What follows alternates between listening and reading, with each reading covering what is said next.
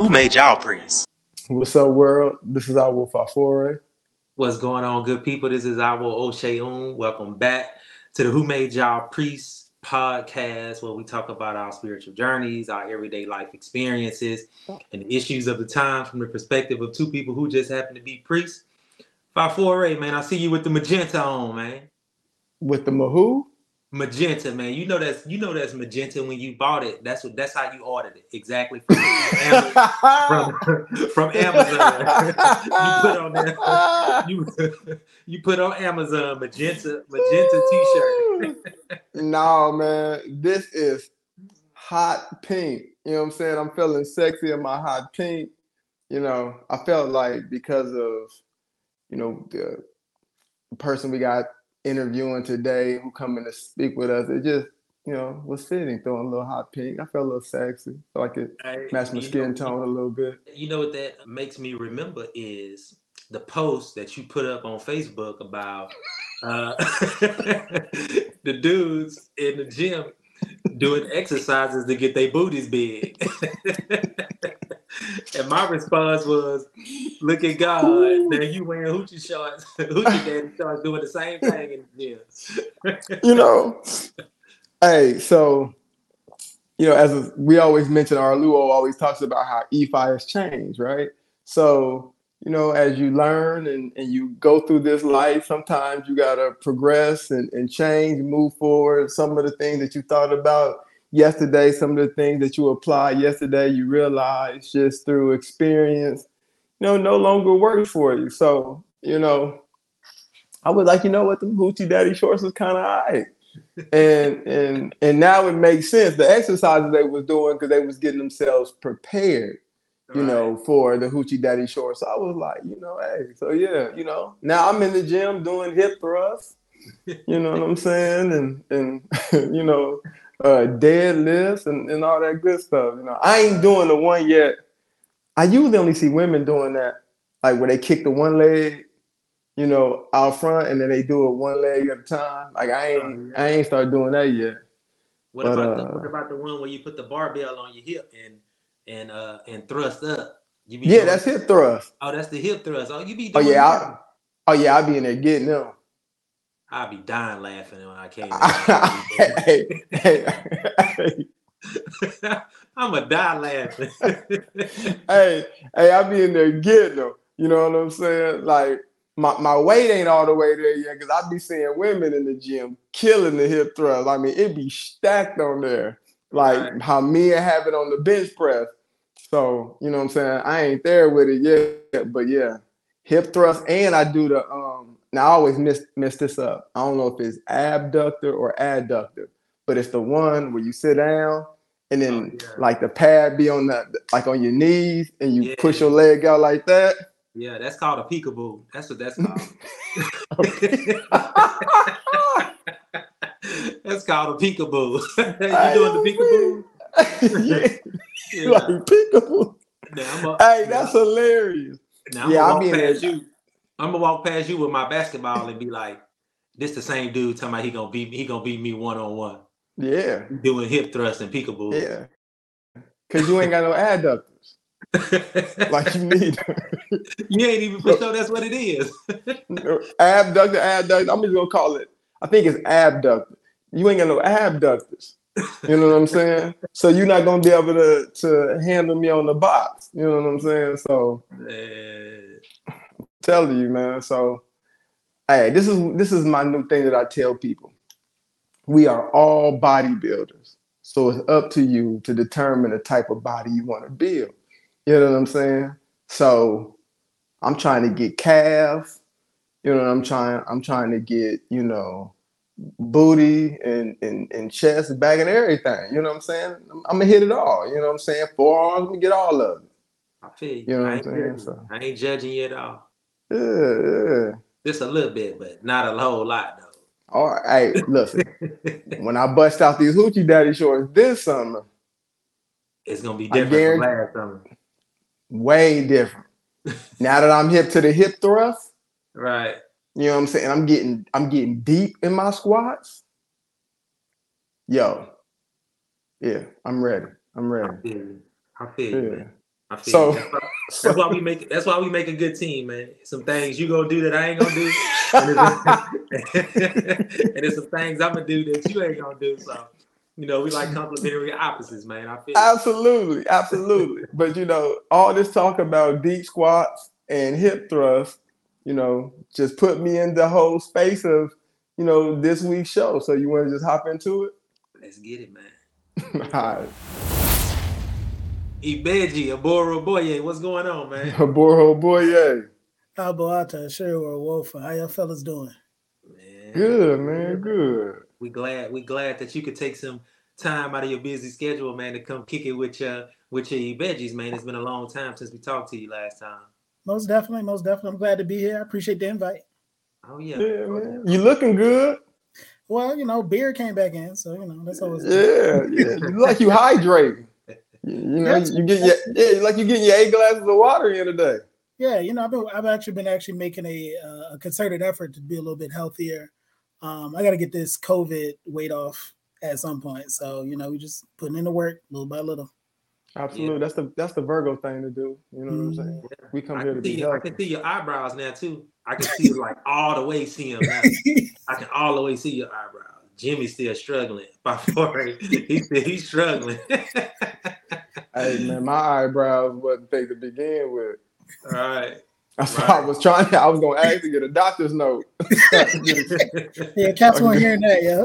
yeah, so I can get Yeah. excused from that uh, part of the experience. Right, right, right. So, introduce yourself to the family. Tell us who you are, what you do. Tell us about yourself.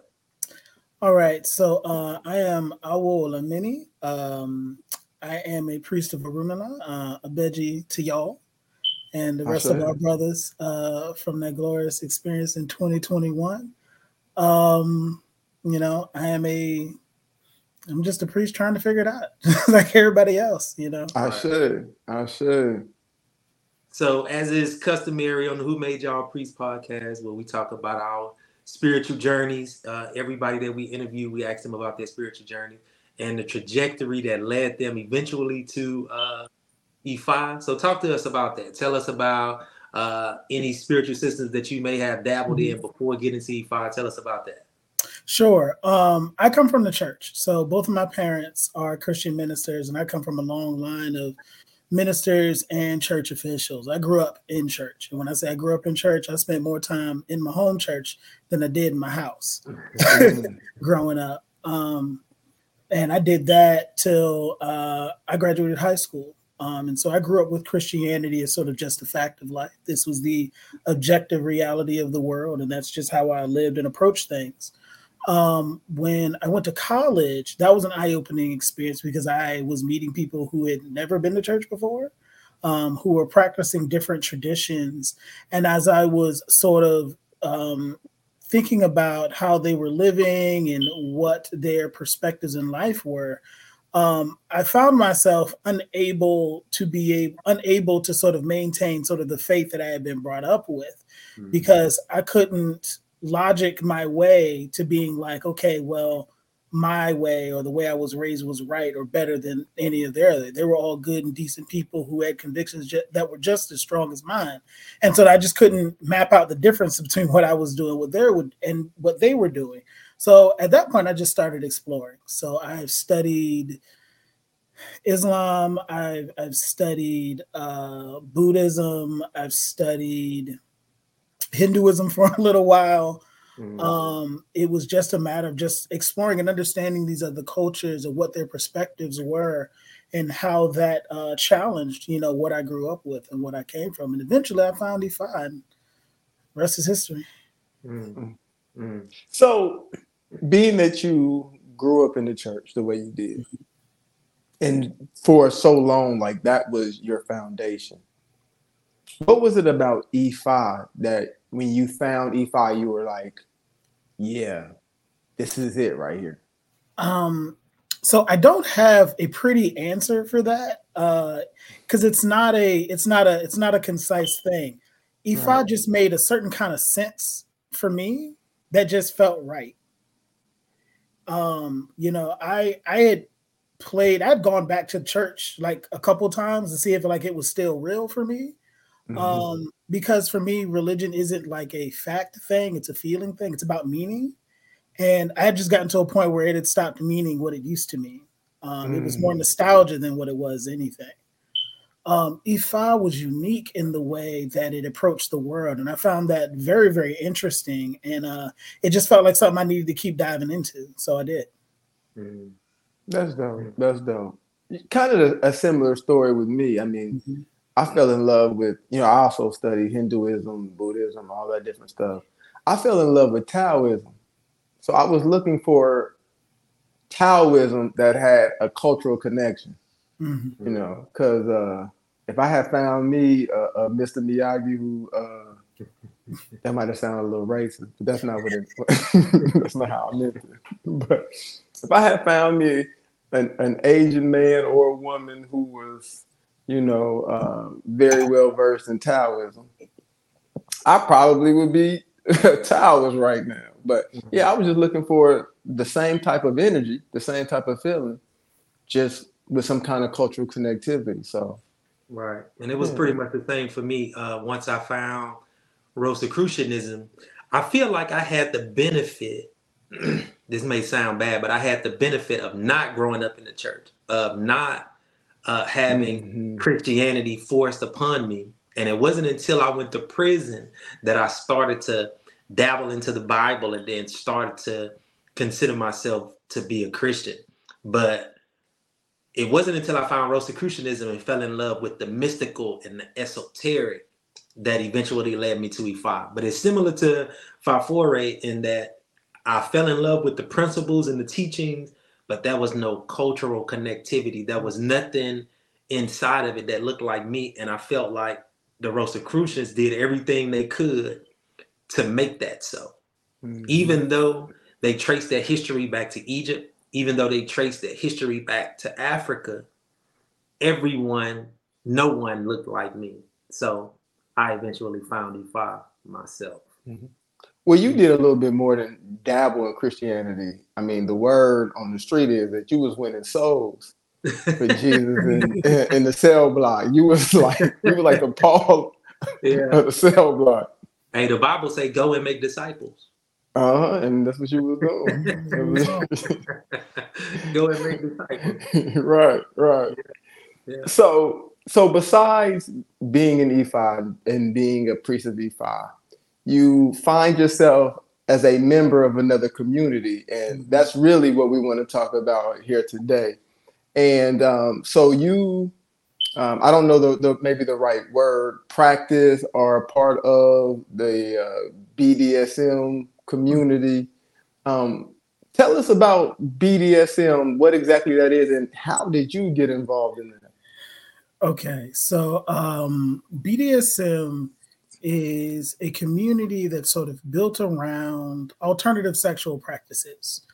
Um, so there's all the dramatic stuff, the bi- the bondage, the masochism, sadomasochism, all of that kind of stuff. Those are all ways of just exploring uh, the way that power and transfers of authority can impact our sexual experiences. And there's just a community that's built around that because obviously that's an alternative sexual practice, something we don't really do here in the mainstream. Um, you know, sort of in our mainstream um, sexual sort of uh, understandings, uh, it's not really accepted in a lot of places. Um, mm-hmm. You know, like for example, you know, if you have a security clearance and they catch you out here, you can lose your security clearance, you lose kids, that sort of thing. Um, and that that tends to be something that was uh, a little bit more prevalent um, in you know a years past, but now there's a level of acceptance where um, it's a lot easier to talk about it openly. Um, I've been a part of that community, I want to say maybe about 14, 15 years now. And I am uh, actually an educator there. So I teach people um, how to participate in a, in a way that's safe. And I've been doing that for, I want to say about five or six years. Um, now, I blame my participation in this community on sort of two things. So uh, the Janet Jackson Velvet Rope Tour, I don't know if y'all remember. I don't know if y'all remember, but she used to strap a dude to a cross. Um, and they were like straddle dude and gyrating. I remember being 12 years old because it had to be like 99, right? And I remember at 12 years old looking like I want to do that. like you were at the concert or you saw this like something? I saw this on uh this was she the Velvet Rope tour was like on HBO. So like they're like oh. like you know how Oh. Renaissance doing like the movie now. It was like that, but Yeah. they used to do that on HBO. They would show the concerts on HBO, and I was we had HBO free weekend, and so I was looking at, and I was like, oh yeah, I'm, I'm about that. Mm-hmm. Um, so that was kind of the start. Like that image was like burned in my head. Um, and then after that, uh, again, another product of free HBO weekends was the real sex documentaries. classic. And so the real sex documentaries, like I'm 12, 13, ain't got no business watching real sex, Mhm. but I got TV in my room, so that is what it is. So I'm, I'm watching that and I'm looking at all of this stuff. I'm 12, 13 years old, you know, hitting puberty hormones going crazy. And I'm learning a lot of stuff I probably had no business knowing. So that's kind of the start. Right, right. Wow. Wow. Who made y'all priest? Episode two, the Kink Priest. Take two.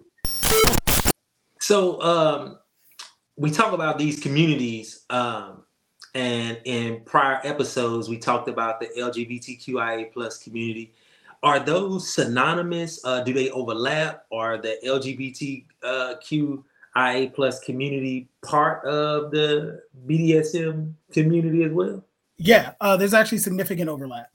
Mm. Part of that is because um, being a part of that community, what happens is is that you know you're located outside of sort of the norm. You're an outcast. You're an outlaw, and so um, part of I want to say the coping process is that you kind of embrace that identity of being an outlaw, Mm. and so you look for other outlaw shit to do.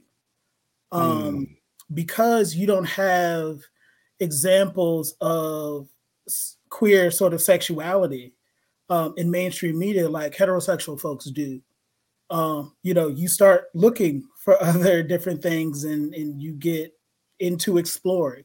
So you see a higher incidence of like polyamory, uh, multiple, you know, kind of relationships and things like that in queer communities. You see uh, heavy investment into um, you know, things like kink and BDSM, uh, you know, because it's just an outlaw thing to do to a certain extent.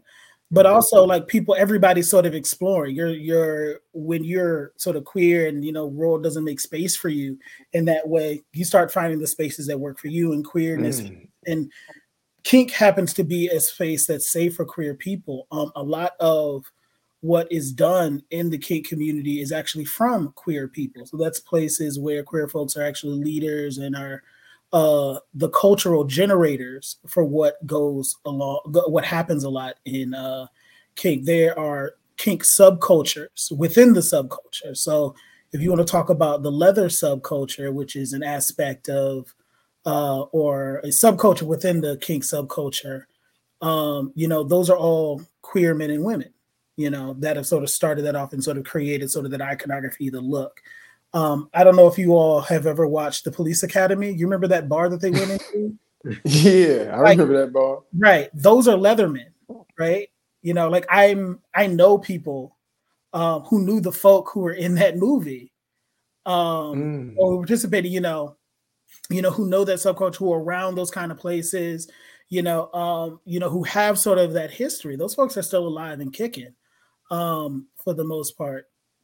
You know, so the, there's a lot of lot of overlap, you know, uh, with queer community just because it's an accepting. One of the primary rules, I guess, I guess the highest moral and ethical value in kink is consent. So what two people decide they want to do with each other is their business, and there's just no judgment. Mm. Mm. So you talk about kink and you talk about BDSM. So I'm assuming they're not necessarily the same. Maybe like it's levels to it or different. So so so break that down to like the difference between your use of BDSM and kink. So when I'm saying kink, I'm generally referring to like maybe a specific practice or a specific uh, activity. Um, so like if you like to spank your partner or you like to tie your tie them up or whatever, like that's a kink. That's a thing that you really like during your sexual activity, or may be the sexual activity in and of itself. When I refer to BDSM, I'm really kind of talking about the subculture at large. which is the the Community. ball and gag and being tied up. And, Well, all of that stuff is those are specific kinks or specific fetishes. Like BD, when I talk about Mm. BDSM as like a whole, I'm talking about like the community.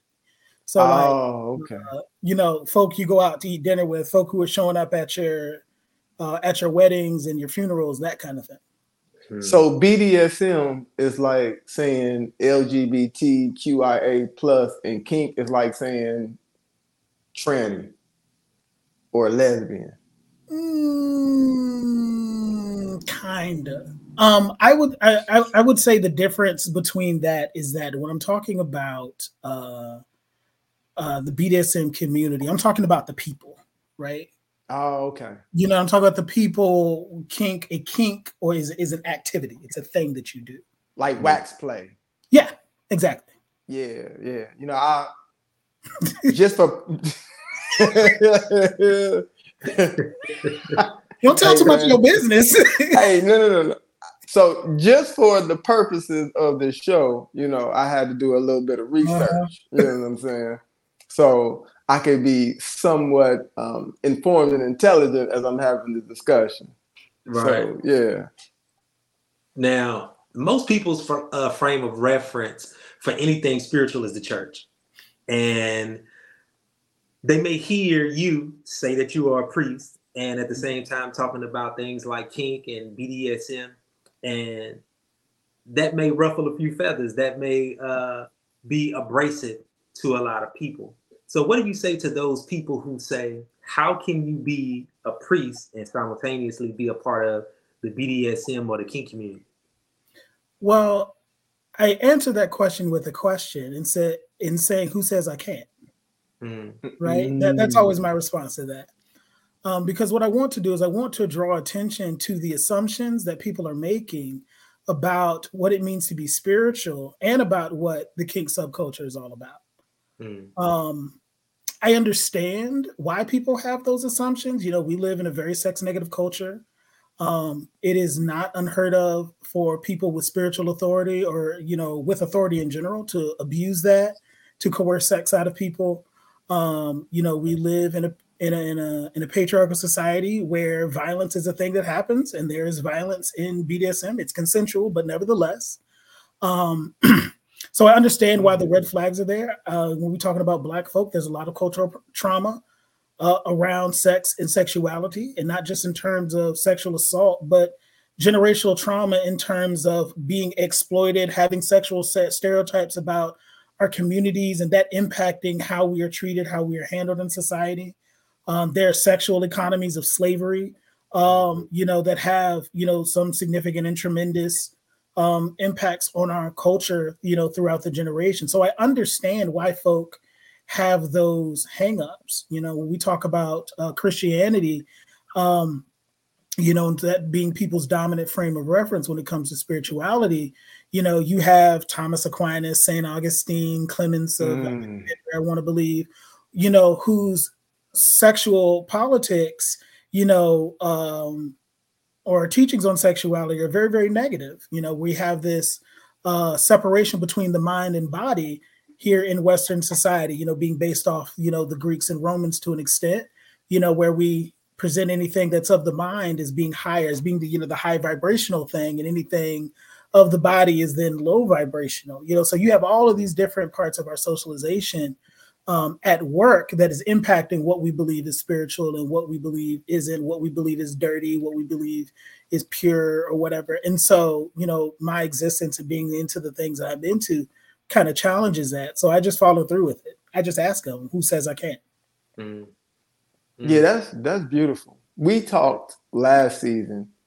Uh, we had an episode where we talked about, you know, in Ifa, we really don't have, we haven't created a culture.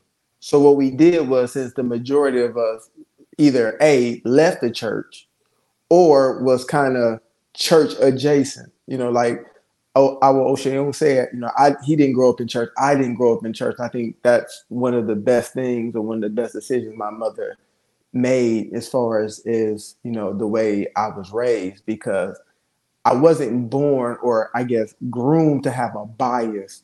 Mm-hmm. So I was able to kind of just go out and take a look at everything and make my own choices about you know what fit me best. But because sex is so taboo in the church and we don't have a, a culture or a cultural identity when it comes to spirituality, we just use what we knew.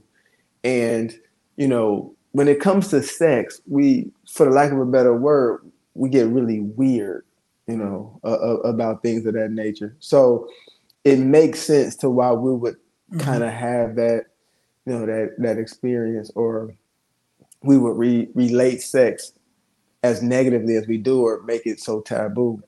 But you but, know what? Um, you know what's hard for me to understand is that in the same communities where sex is so taboo are the communities in which the most sexual abuses occur like part. Um, talking about the catholic church and those those priests that have uh, this vow of sanctity and then we hear all of these uh, allegations of them molesting children so it seems that wherever sex is taboo, is its most taboo. I think we have to watch those those people in those communities who speak so negatively about sex and about the body. What do you think about that, uh Awolamin? Um, I think of it in terms, I think when I think we just generally have um particularly as we look into Christianity, I think they have a real problem in terms of reconciling with the body, right? Our sexual urges are natural, um, but the theology is rooted in like if you go and you read Saint Augustine, you read Saint you know Thomas Aquinas, you will see them talk about like marriage as the compromise for your inability to control your sexual desires. Mm-hmm. Like the ideal is that you are able to sort of exert the necessary self-control and devote yourself fully to Christ. And the church has never really gotten away from that as a sort of foundational doctrine for how we deal with sex, precisely because it's so taboo, right? Right. And these are just natural urges. And so you have to, and so like when I think about what it is to have these urges and then not have an outlet, you know, and the internal friction that that causes, and then thinking that then, you know, you know, heaven forbid you gay, right, or lesbian or bi, you're in those spaces where not only you can't, you know, you feel constrained sort of in your ability to go and have sex, but also who you're having sex with or who you desire to have sex with. You know, those are some very, very difficult situations, and they just don't have the tools to help folk reconcile that to talk about you know uh, in what ways are we able to engage with this part of ourselves while also maintaining a level of fidelity to our ideals and our principles mm-hmm. you know as a as a priest of ifa you know and coming out of those coming out of that sort of tradition and being involved in the communities that i that that i'm in um, you know, I look at sort of that need for us to then rethink a lot of things about how we approach sex. Like it's always amazing to me, particularly given how many people come to Ifa in rejection of white supremacy, in rejection of the church, but have never ever once thought that their understandings of sex, sexuality, gender do not also carry the taint of white supremacy. They've just mm. never, questioned it. Mm. And it's like mm. for me, as somebody who operates in spaces where people are all across the gender spectrum, people are all across the sexual spectrum, doing all kinds of crazy things. These things are normal for me. I don't blink. It's not. It's not an issue. And so my understanding of sexuality uh, is like when I think about sexuality and I think about the spiritual aspects of it, of that. I think about sexuality mirrors the way spirit seeks intimacy with us, right? Mm So the intimacy I Mhm. seek with another person mirrors the intimacy spirit seeks to have with me. Right? We it's it's an integration of the mind body, you know, sort of as opposed to sort of a rejection of the body. Mm. Absolutely, absolutely. Now, I think we would probably get some some negative feedback and some some negative comments if we didn't ask a couple of things for our uh our lukewarm Ifa practitioners. You know what I'm saying? you know, you know, the saints, you know, we're gonna cover all the things that the saints want to hear. You know, those who are saved, sanctified, and filled with the Holy Spirit. But for the lukewarm people, we do not want to leave them out here because here at the Who Made Y'all Priest podcast, we are servants and we serve everyone. Right. So, with that, again, this is for them. This isn't for me. so, so let's talk about what this thing really looks like, right? Mhm. Because according to my my Google searches, there were things like kink parties and stuff like that, right? Mhm. So these types of things that go on in the BDSM community, like walk us through that. Like, what does that look like? Like, one of these parties, like, wh- what's going on? Okay, so um I guess I guess you can start with if you well, I guess we could look at it from the perspective like if you wanted to sort of come kick it, right?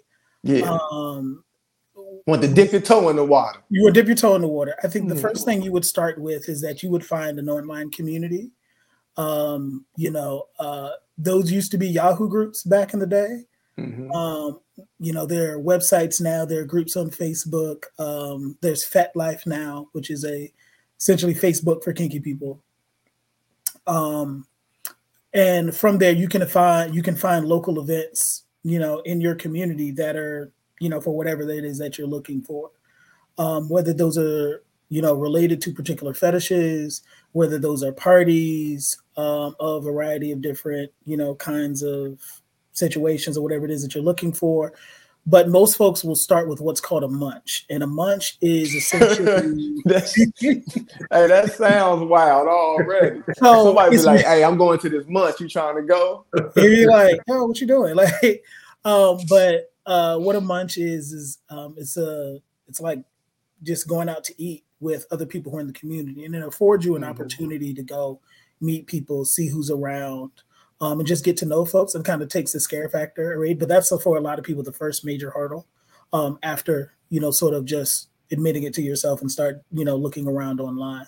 Mm-hmm. Um, most of the places uh, will require you to go to a munch or two before you start getting invited back to like, you know, parties and stuff like that, just so they can get a sense of you, get a chance to sort of vet you, see who you know, see whether you know your character's on the up and up. Make Um, sure your freak meter ain't way out of bounds. I mean, it's not even like it's not even that, right? It's just it's really about Mhm. like you want to make sure that you know you're going to respect people's privacy. You know, you're not going to create a situation because a lot of times these events happen in folks' homes. You know, um, occasionally there are venues and stuff like that, um, but you know, the the events you know vary. Uh, you know, they can be huge thousand person events, you know, over thousand person events, you know, depending on where you're at, what you're going on. Um, I remember I used to throw parties several years ago. We were doing maybe 70, 80 people, you know, in a venue. A Things lot of like- Trojans. It's a lot of situations. um, so like that's kind of uh, you want to go, and it's just about like getting to know people, getting to understand the community, so that people can develop a level of trust with you, and then you can get into some of the the, the events that you're actually looking to sort of participate in. Um, a lot of places will require you to go to like an educational. Um, most of these places will do like the one-on-ones. They give you the rundown on like you know the culture, what to do, what not to do. Um, give you an opportunity to perhaps uh, try some things um, learn about different fetishes, you know, that you can participate in. So you can start developing, um, you know, what you like and what you don't like. Mm. Mm. So, if you want to do more than just dip your toe in the water, though, right? Right. So when you get all past the, the orientation, right, and they like, all right, now you invited to the big game. What does that look like for Um, my lukewarm? Um, what it looks like is going into a room full of people, um, and, I- I'm telling you, it's not what the porn looks like. Um, anybody that goes in with that sort of kind of perspective is going to be disappointed because these are regular people, right? Not people who are being carefully selected and a part of an industry that's meant to sell you a fan an unrealistic fantasy. So these are regular folks, you know. Um, you know, and you're going to go and you're going to see all different kinds of bodies, all different kinds of expressions, and people doing their thing. Um, you know, for you to watch, you know, or for you to, you know, you know, see what's up. You know, you can see, um, you know, some different activities in action. Uh, like what you see will kind of what you see will kind of vary based on what you where you are. Mhm. Um, there are certain areas that uh, have a that are like have more expertise in a certain area. So you go Mhm. one place, you may see a bunch of people doing rope, right? You go to another people place, uh, you have a bunch of people doing like um, needle stuff, um, piercings, things like that. You go someplace else and you see more people doing sort of impact with floggers and paddles and stuff like that. Mm. Wow. so the picture, the picture I get in my head is like probably something I probably something I got off a movie or something that I saw on uh, some type of video. It's crazy because I had a friend of mine tell me about uh, things like uh, swingers clubs and Mhm, Yeah, those two. what's the the thing in uh, Jamaica. Uh, Oh, hedonism.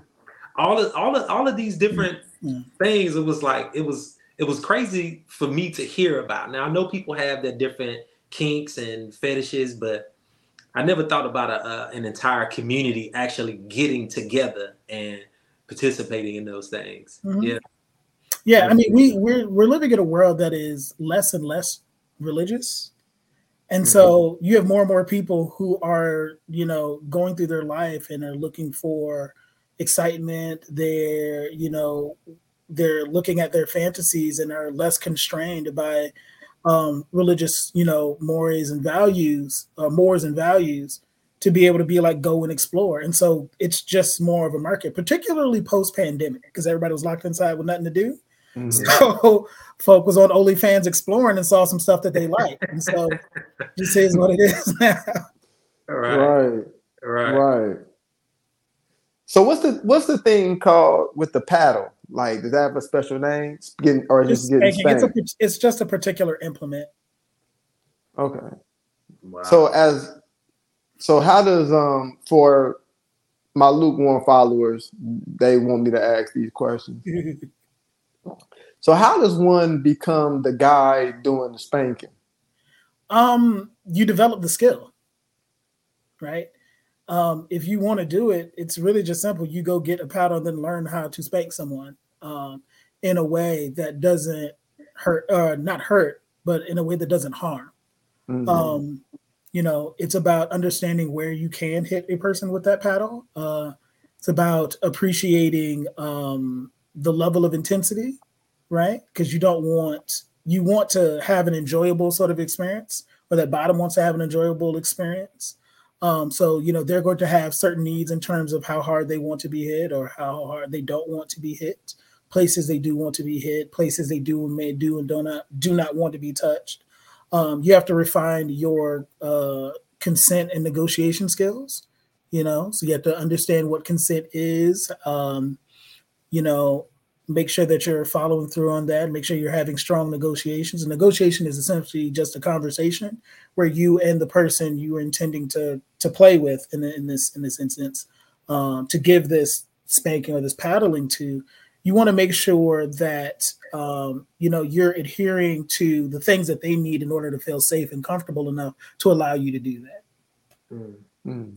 Now you used the word um you said bottom now Mhm. usually when i hear the term bottom uh my mind immediately goes to uh homosexual men so how so how how are you using the term bottom I mean, kind of in the same way, right? So the bottom is the passive receiver, Mm, and then the the top is the one doing the doing the work, so to speak.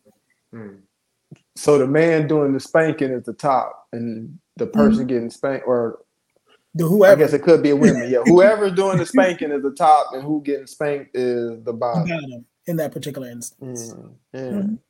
So, according to my research, you know, I mean, these paddles come in all kind of different shapes and different made out of different materials, this, that, and the Mhm. other.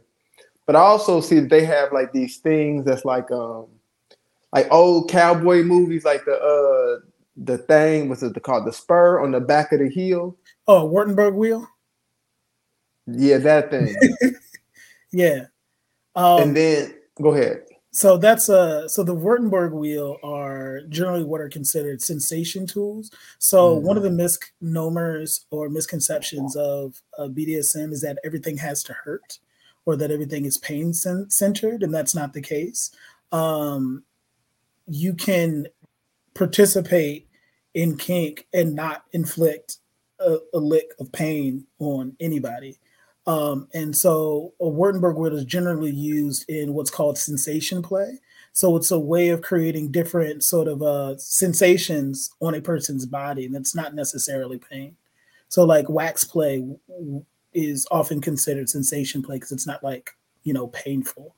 Um, you know, or temperature play is, is another way that's under that wax play is understood because it's hot and then it cools off and hardens.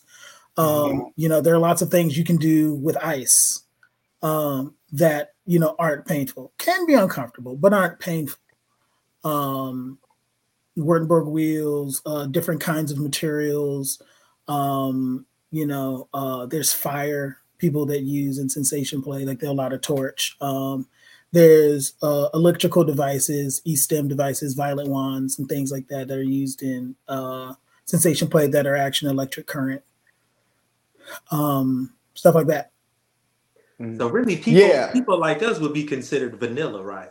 Because I don't, because uh, a lot of these things I've never heard of before. And how do you find out what you like? Like with all of these different things out there, from for people to derive sexual pleasure and gratification from.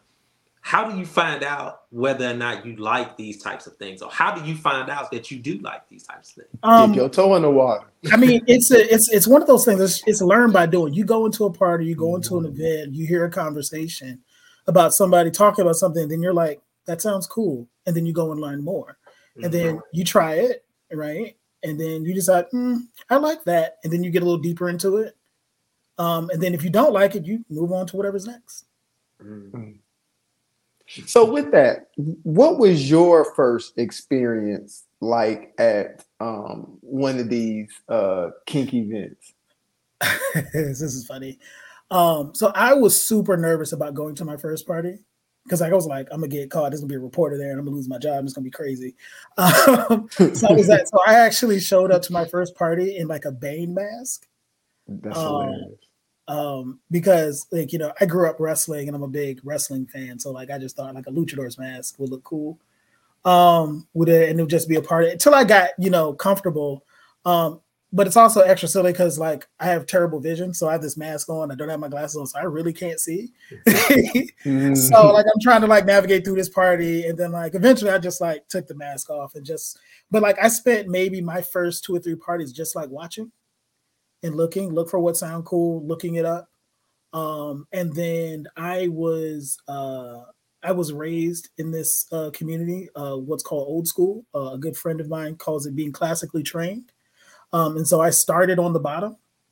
So, in order to develop experience on what it is to do something to someone else, I always experience it first. Mhm. So before I started flogging people, I I got flogged a lot, um, so that I could understand, you know, what that interaction, what it meant to be in that particular position. Mhm. Um, uh, I've I've tried a lot of things, uh, or had a lot of things. Tried a lot of things, bottom for a lot of things, um, so that I could have that understanding, that empathy, you know, for what you know I may be potentially topping on another person for. So like needles, electricity, fire, with various impact tools. I've experienced all of those, uh, you know, to understand what I'm going to, what I may potentially be doing to another person. Mhm. you know, Spirit always knows how to come through. because I was trying to figure out how do I ask him if he was a if he was a bottom. I didn't really know how to say it. I've done it all. I've done it all. And you know what? My bet you just felt me and he just went there with us. See, that's what happens when you go into the you do together and Just you know know. what I'm saying, yeah, you go back in the womb and you are reborn together. You just be on that type of that type of time with one another. So yeah, I Right. was like, man, how I asked this? Right, right. So I've, I've done it all. I was uh I actually I had a mistress for eight years Mhm. uh, that I served, and she taught me a lot. She's really responsible for a lot of things I'm able to do now, and she really sort of guided me, um, you know, and to a certain extent kept me safe in a lot of situations. Because one of the things that happens is like when you're sort of brand new, you're running around, everything's cool. You want to do everything with anybody, and not everybody's right for you. You know, um, you know, some people play at an intensity level that you're not ready for. Um, some people are in fact bad actors in the community. You know, everything has a light in the dark. Uh, you know, and so you know, being steered properly and things like that. So you know, I, I I give a lot of honor and respect to her for for bringing me up. You know, and and you know, showing me the way in that respect. Mhm. That's dope. That's dope. Now, as a man, being um a bottom, specifically with like getting spanked, like was that something that that you liked? Like you were like, hey, this is this is all right. I can get into this. so um it's it's it's a different experience right because so much of it is battling you know what you have been taught being a man is about right Mhm. Mm. um and 99% of men um if you tell them like hey come here we're gonna take you to this place but you got to get spanked or something like that or that oh we had to spank they're gonna be like no i ain't doing that shit like whatever whatever whatever right. that's not how we are socialized. It is perceived as weakness. And there are a lot of people in the kink community who are a lot of men in the kink community who are tops or who are dominants because they're men and that's just what they believe they should be.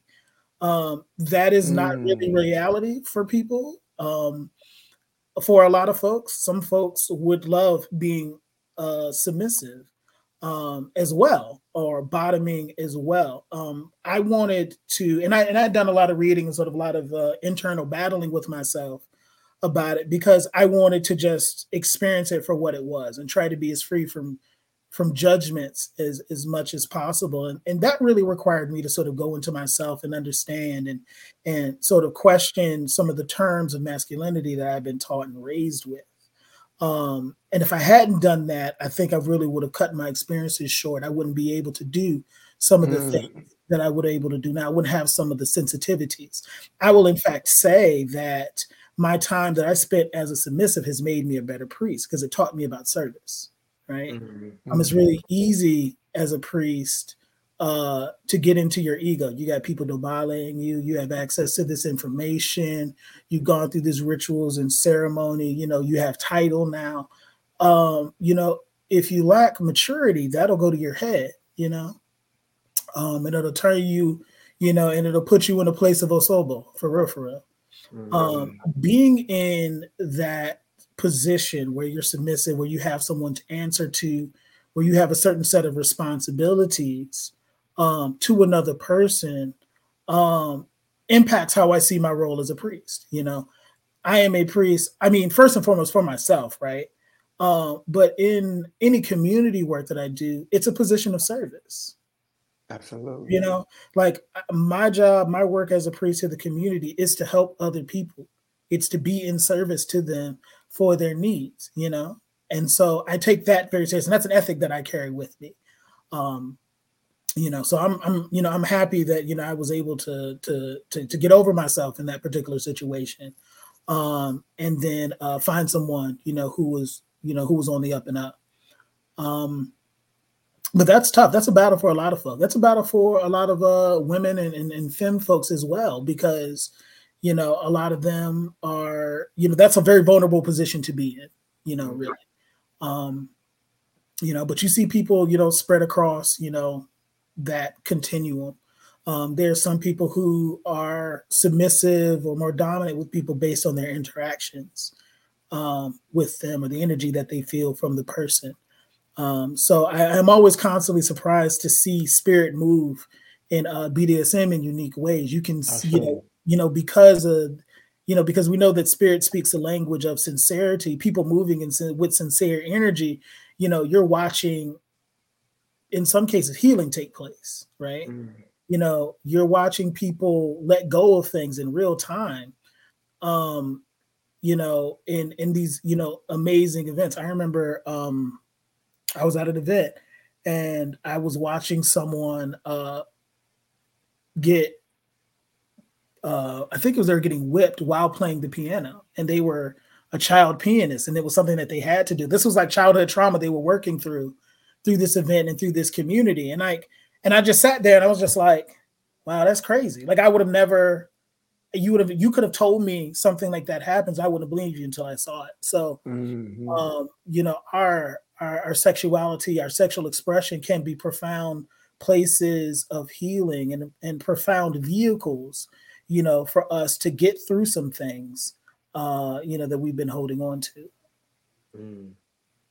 Man, that was beautifully said. There's there's a piece in that where you were speaking, and I was thinking to myself, like, like this is Ifa. And I remember having a conversation with our Luo and him saying that, you know, he likes being around priests because his conversation all day, every day is Ifa. And what he was saying was he wasn't talking about like where he's sitting around with people literally talking about Orisha and Odu in ritual and things of that nature. But in the conversation and as his perspective on things is all tied to our spiritual practice. Mm-hmm. So when you were going through there in that piece, and I was thinking to myself, and I'm glad that you started talking about and relating it to you being a priest, because I was thinking to myself, that right there is Ifa. And I don't think people other than people who are truly spiritualists would actually capture the spirituality in what you were saying. So that was um, very beautifully uh, stated. So I wanted to ask. So I remember last season when we had the episode with all of the veggies, all 10 of us having a conversation. And in that, you talked about people in the BDSM community needing a priest. And I think you kind of maybe touched on that a little bit, you know, here a minute ago. But e- explain that a little bit more. Like when you were saying that, what did you mean by that? And, and what did you see or experience that, you know, that came from? Sure. So um, the obvious answer is uh, divination is a cheat code, Mm. right? And so when you're talking about giving someone permission to run your life, right? That's a very vulnerable place to put in, right? Um, you can't do that with everybody. I would probably be safe to think that most people would be like, you can't do that with anybody. Um, you know, and on the other end of that, being responsible for someone else's for someone else like that, for being in charge of someone else, is also a very vulnerable position because when it go left, you was the one in charge. Mhm. Um, so you know, those are very, very vulnerable positions to be in. Um, people are sincerely seeking it out, and you know, it can be a dangerous position to be put in. Um, when we're talking about, I mean, we can look at you know, quote unquote, vanilla relationships and see how twisted up people get over, you know, their you know non kinky relationships, right? Um, and then you Mhm. want to add in, you know, this is a person, you know, who's in charge of my bank account, right? This is a person, you know, who's telling me when I can, where I can go, where I can't go. Um, this is a person who, you know, on the other end of that, if I have them doing service for me, this is a person who has keys to my home, my businesses, or whatever, who's running things for me. You know, um, these require intense levels of, of, of vulnerability, and not only not only that level of vulnerability, but the stakes are high, right? You know, these are bodies on the line. If I have someone who's going to tie me up and put me in the air, they really got to know what they're doing, right? Mhm. you mess that up, you know, you get somebody nerve damage. You know, there are permanent injuries that can happen from some of the things that we're doing in kink. So um, it's not something to be approached lightly. And with anything that's not to be approached lightly, divination is always a plus. So being able to understand whether or not this person is best for you is a really good thing to have at your have at your disposal. Um, to be able to have divination to help you process the lesson that you may need to learn from an unsuccessful relationship is a beautiful and wonderful thing. Um, you know, to be able to determine whether or not you should let this person do needles on you or flog you or uh, do fire play on you, you know, those are all important questions to ask that you know, even now that, you know, when people ask me, you know, hey, are you going to be at this party? You're going to be at this thing. I want to do this. I want to do that. You know, I want to, uh, you know, I get on the map for that, you know, and I ask those questions. Mm-hmm. Um, kink being kind of a taboo space can attack, can attract some people, you know, who, um, you know, who are bad actors, you know, who are, you know, seeking to, to live out, you know, destructive fantasies, you know, mm-hmm. things like that. So you have to be careful of those kind of things. Um, you know, you have some people who are dealing and really struggling with some mental health stuff, um, who may be better, who may not need to be participating in the community. Those kind of things do happen as well. And I and I do want to sort of make a note there um, that that's not necessarily represented. That's not really representative of the entire community. But I mean, those things do happen, and you got you know people who need some mental health support in you know vanilla relationships as well. Mm-hmm. Um, I think the I think what is uh, the best part for me, however, is the cosmology of uh, Ifa and the way that shifts our perspectives about some of the things that we're doing, right? So when we look at Ifa, um, you know, and the Yoruba culture writ large, they have a different way of thinking about things than we do here in the West. And that contrast is very useful because it requires us to question things that we've taken for granted. Um, and so a lot of times, like uh, dirty talk and kink is about sort of embracing the way that uh, kinky communities are uh, sort of villainized as being immoral, mm-hmm. right? And so we'll use certain terminology uh, that would be very, very insulting in the vanilla world, sort of uh, playfully, or as terms of endearment and things like that. Um, but sometimes people internalize those things. Uh, sometimes uh, that even even if we're um, sort of um, what's the word that I'm looking for here? Even if we are subverting uh, that language, right? That language still that that subversion still depends on a particular standard being at work, right? Mm-hmm. Right. So if like we'll take the word whore or hoe, for example, that's a gendered slur towards women meant to dehumanize uh, and cow women into a into bearing the burden of sexual morality in sort of western society because we tend to view women as property we want to have legitimate children to pass down our property all of that sort of patriarchal history and things like that mm. well if we're in bdsm right? And we are in our present sort of in bdsm is a rejection of those things. Why are we then using this term in the way that we may be using this term? Are we aware of how we are using this term um, when we're using it as a pejorative, you know, for example. And the Yoruba cosmology can help us um, reconstruct or help put those puzzles together about that's stupid, right? Or I'm rejecting that particular thing, right?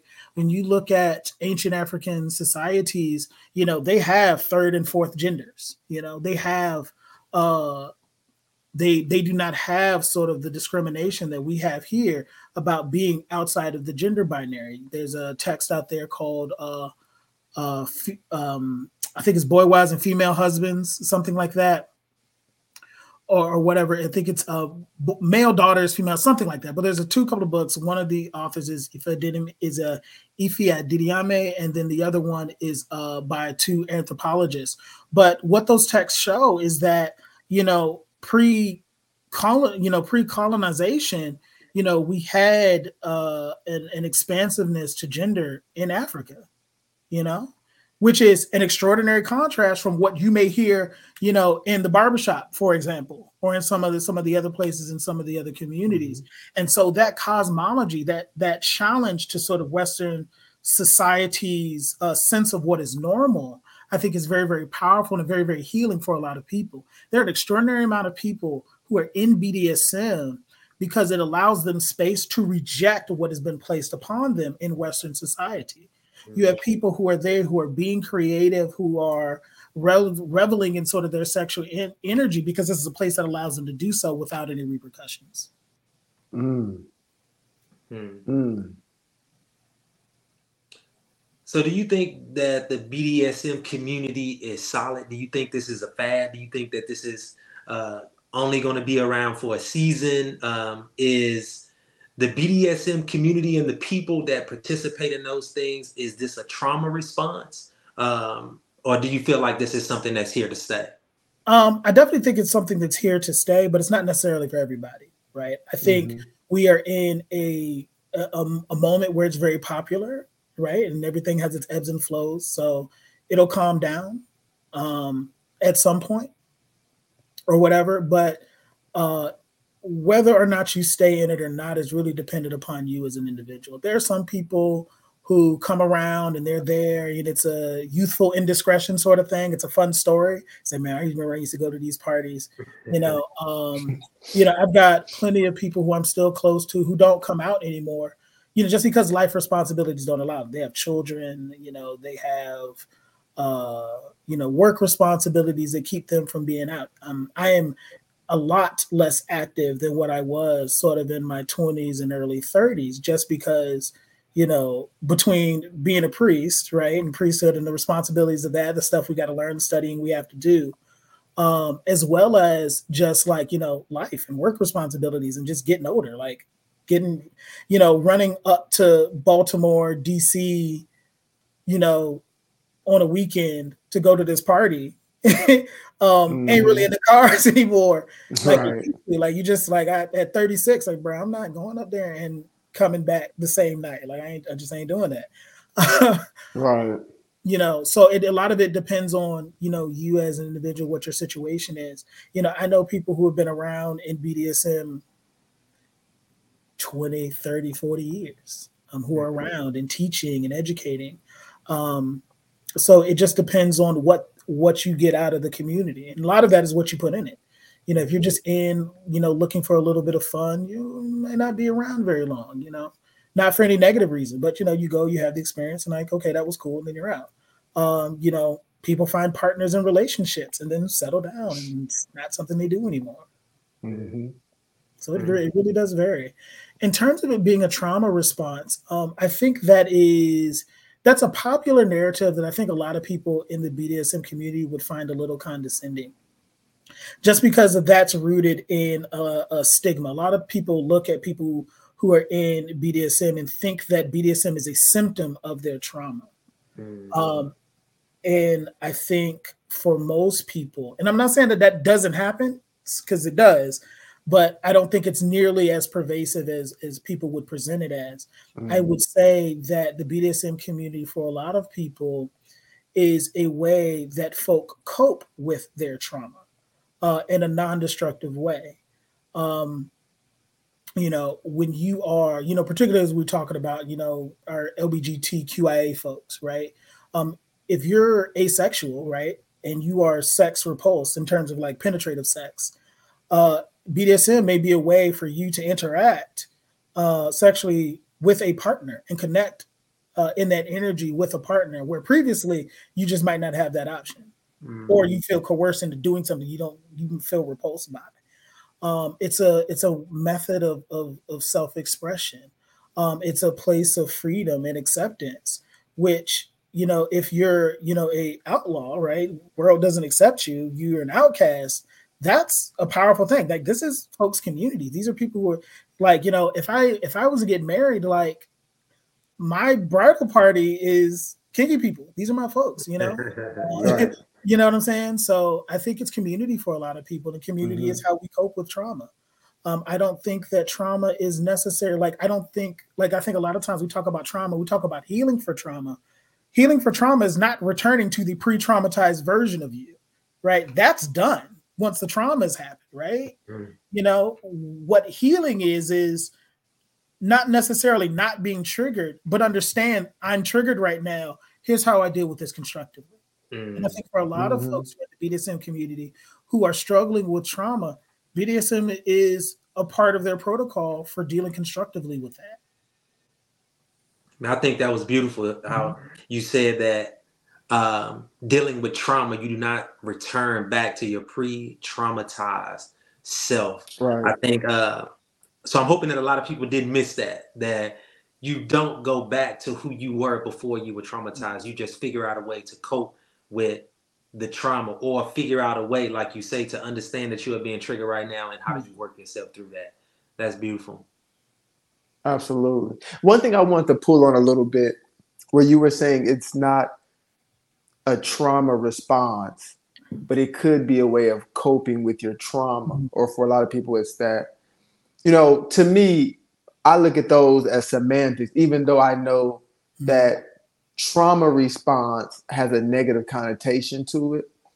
Um, but for me, I would say a lot of people came to to African spirituality or other forms of spirituality, whether it's yoga, Buddhism, Hinduism, so forth and so on, as a trauma response associated with organized religion. Mhm. You know, sometimes, and and we all know this, you know, as priests and being taught by Oluwo, is that things that we ask for certain things to happen to us to help uh, us grow, evolve, and push us towards our purpose. So if your purpose was to explore yourself sexually, then and you came about that through a response or a way of coping, however you want to you know term it, with some kind of trauma, you know, to me it's fitting, right? It's part of the medicine. And to me, that doesn't or shouldn't downplay whatever you turn to as long as whatever you turn to is positive. right and that's key right um you know l- l- going back to sort of that question about how i respond to people who say like how are you a priest in doing that you know again the the goal for me in educating people who are not kinky is to help them understand where they get their ideas about this being a negative from Mm. right Mm.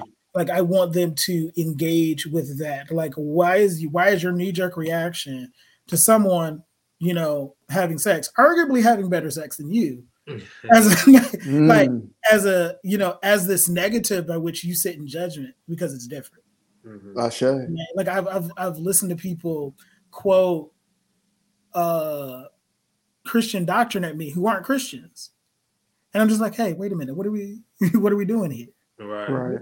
you know this isn't what you practice you don't care about that. Like you're very vi- you know very you know sort of aggressive about not caring that but here you're deploying it because i'm doing something different. And a lot of times folks just haven't been exposed to it and haven't been challenged that way. I've had folks in the tradition be like uh i don't know like should you be doing that? or whatever. But again these are places where we haven't been challenged.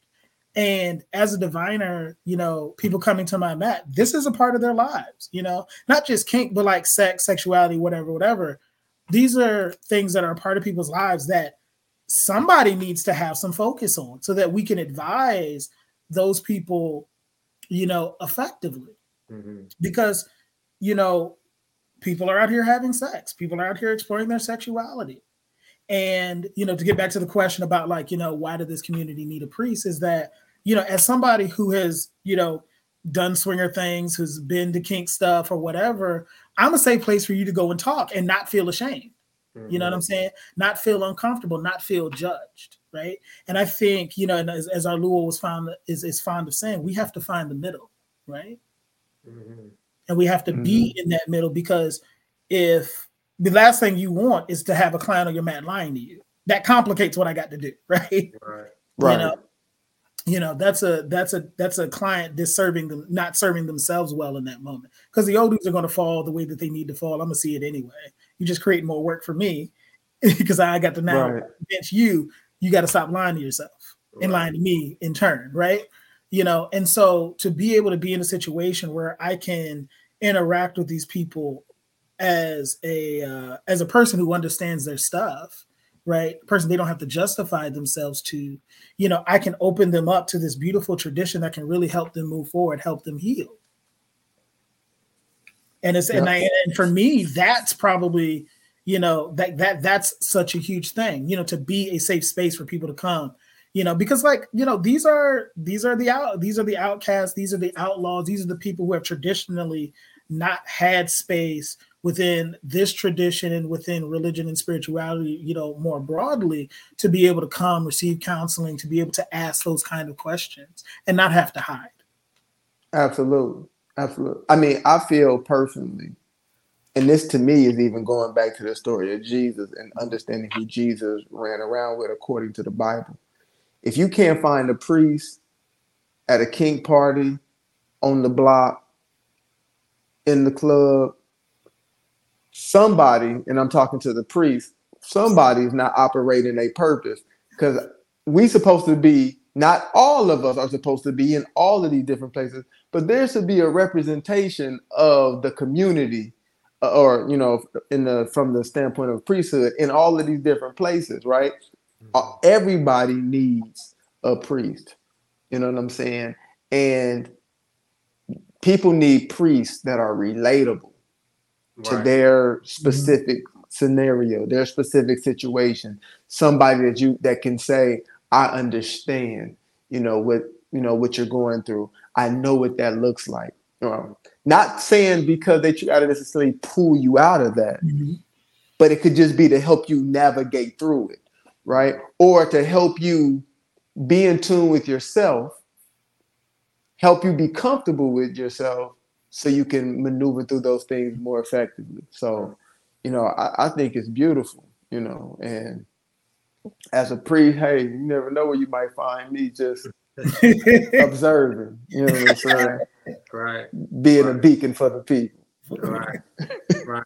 I feel like that's one of the reasons why we started this podcast and uh, you know, uh kind of jokingly named it Who Made Y'all Priests because we wanted to present ourselves as, you know, the everyday person, the everyday man that just happened to fall into some knowledge, happened to go through some ceremony, happened to be called priest now, but we are just regular, everyday, uh, down to earth, practical men doing this thing. And so I feel like we are relatable. We want to be relatable. We don't want to uh, talk or speak from a raised stage. We kind of want to be down with the people, uh, amongst the people, in the midst of the people. Like Fafore said, the way that Jesus walked around with the uh, with the sinners. Yeah, we want to be. That's where I want to be at. I want to be. I want to be with the sinners. I don't want to be with the saints.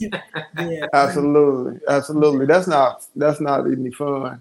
And like you know, we talked about before. You know, I mentioned it. You know, when people debate to me, I don't want to have to hop off my throne in order to raise them back up. I want to already be, you know, on my feet. You know, so Yeah.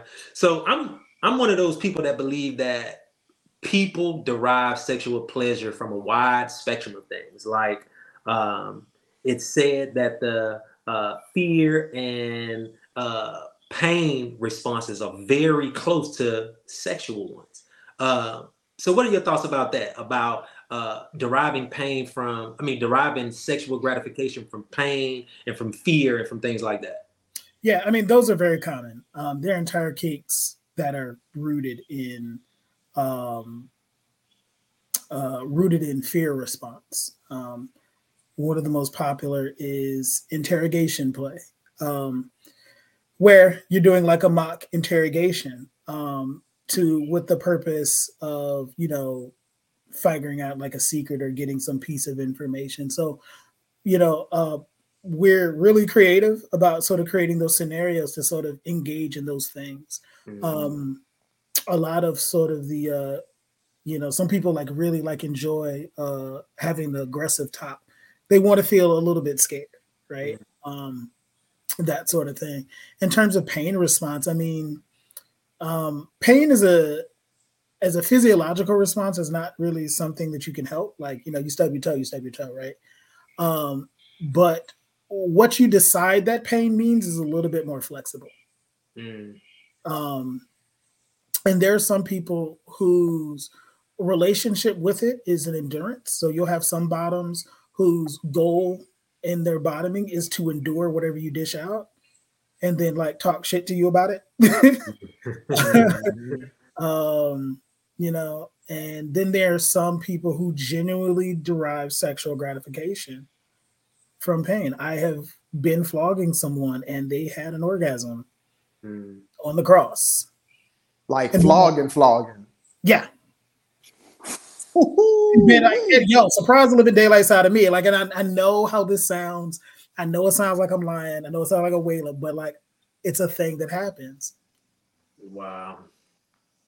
Wow. Yeah, just um before before I met you, man, you probably could have told me any of these stories and and I believed it. I just I just would have never believed that there were whole communities out there like this. I Mhm. know uh my experience with things sexual of that nature would all be considered uh sexual deviancy Mhm. deviancy so those, those are just things that uh that we wouldn't even consider yeah, I mean, like even the it's even within even with within kink, like we the deviant thing is a joke, like right you know, because again, who is deviant and who is not deviant is a matter of who's making rules, right?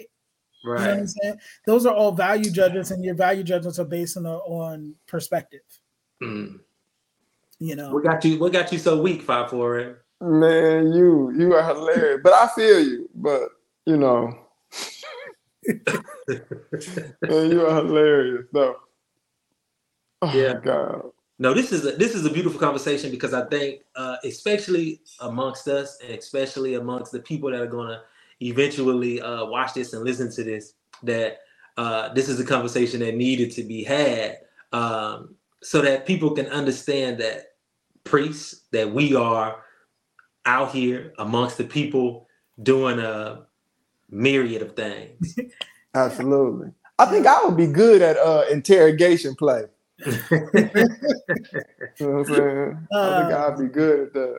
yeah I think most more than anything, I think I want people to take away that um, is to start digging into some of our areas of sexual shame Mm. and start thinking about um, what our sexual practice means about us as individual. Right? Look at it as a as a vehicle and as a window um, to better understand ourselves. You know, and you know, look at it through the framework of like you know, like you know, we Shangos, right? So, you know, as a Shango person, you know that Oh, you know, as that lust for life, as that, you know, sort of masculine virility, you know, and then I'm participating in sort of the sexual lifestyle. Where does that come into play?